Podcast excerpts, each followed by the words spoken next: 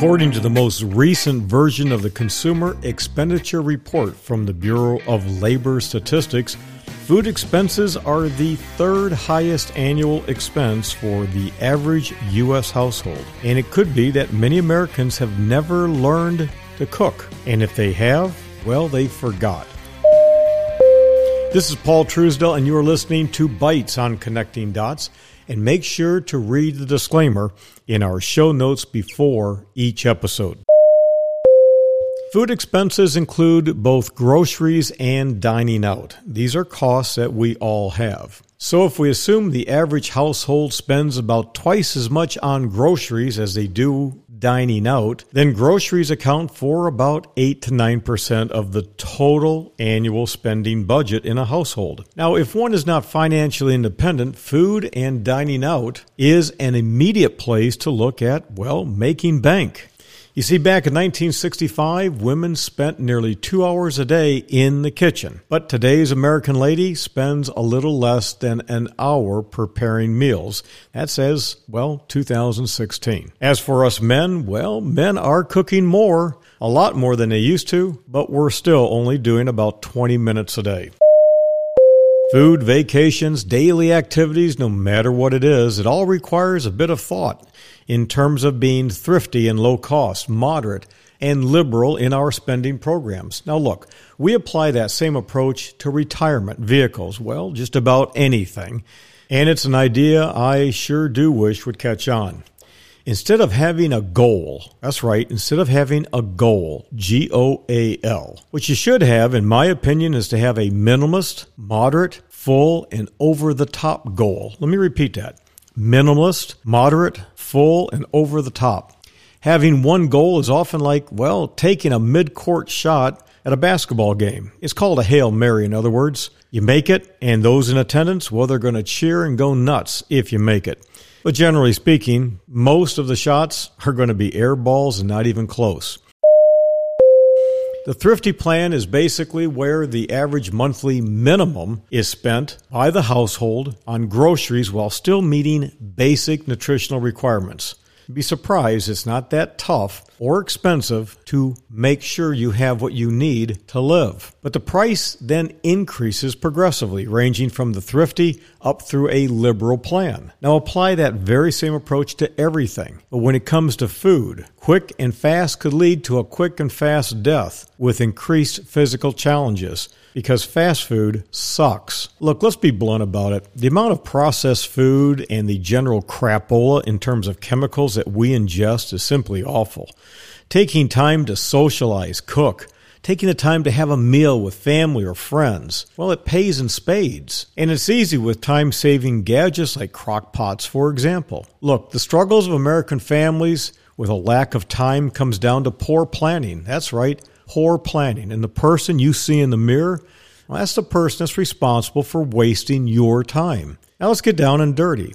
Things change. Life is unpredictable. The traditional job, well, Monday through Friday, 8 to 5, with weekends off, blah, blah, blah, never existed. There have always been people who have worked at all sorts of hours, day and night. And as a result of unpredictable schedules, well, Many simply throw in the towel and resort to that stupid crapola fast food. Don't do that. Think, plan. How? Well, prepare for crying out loud. Prepare, cook, and store up for the week. Save time by having an hour or two, one or two days a week to prepare, cook, and store what you'll want for the next few days or week. Now, when food experts and these celebrity chefs talk about making time for dinner, they rarely consider the households like mine and yours where the daily rhythm is sometimes really out of our control. Things just simply happen. You know that. I know that. I'm very well aware of it. And I'm one of those guys that puts my foot down on things that interrupt me. But the idea of slowing down and making time for food sounds ideal, right? But in reality, today's families have a lot on their plate. But that's still a cop out. If you just do what I said, make cooking an event. Then, when time permits, you do it. But regardless, stop eating chemically enriched crap. In an article online, someone wrote, and I read this just recently, and to be honest, it really burns me up. Here's what they wrote To be honest, reducing my monthly grocery spending from its current level to save $1,700 a year doesn't really excite me. Now, this is the kind of logic that keeps people poor. Saving $1,700 a year doesn't excite this person. Okay, why? Because they're stupid. They really are. Because here's the thing if you save $1,700 a year by not buying stupid things to eat, in 30 years at 9%, your money would grow to $254,000, just over a quarter of a million dollars. Now, let's add to that $1,700 you're saving $6,000 a year, $500 a month. You're a millionaire. Yeah, you're a millionaire. $1,002,154 to be precise.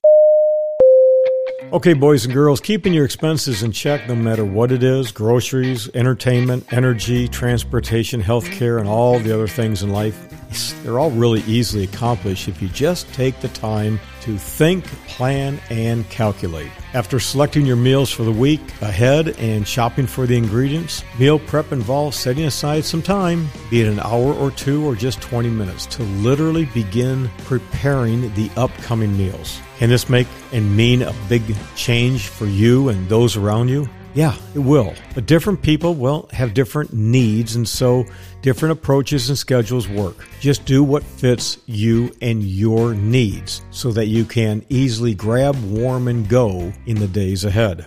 And lastly, in my opinion, do not waste your money on these meal kits from companies like Blue Apron, Freshly, or Sunbasket. Seriously, don't waste your money. Well, that does it for today. Thanks for joining me. I'm Paul Truesdell with Fixed Cost Financial. Now, if you have a comment, an idea, a tip, a trick, you've heard me say this a few times before, or just want to opine, give me a call at 888 629 7864. That's 888 629 7864. I was at a uh, meeting last night, network after work, at Franklin Manor in downtown Tampa and I was uh, rehearsing in front of a couple people my line there. I couldn't get the phone number out, and I felt so embarrassed. So, hey, for those of you who might be listening, it's 888 629 7864.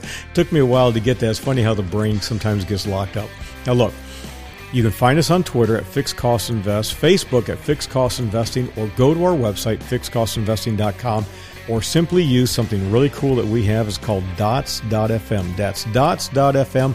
But please do me a favor subscribe to Connecting Dots wherever your podcast app of choice is and located. And we'll be back on Monday with another bite sized bites from Connecting Dots. And this weekend, we'll probably do a deep dive. Join us as well on dots.fm.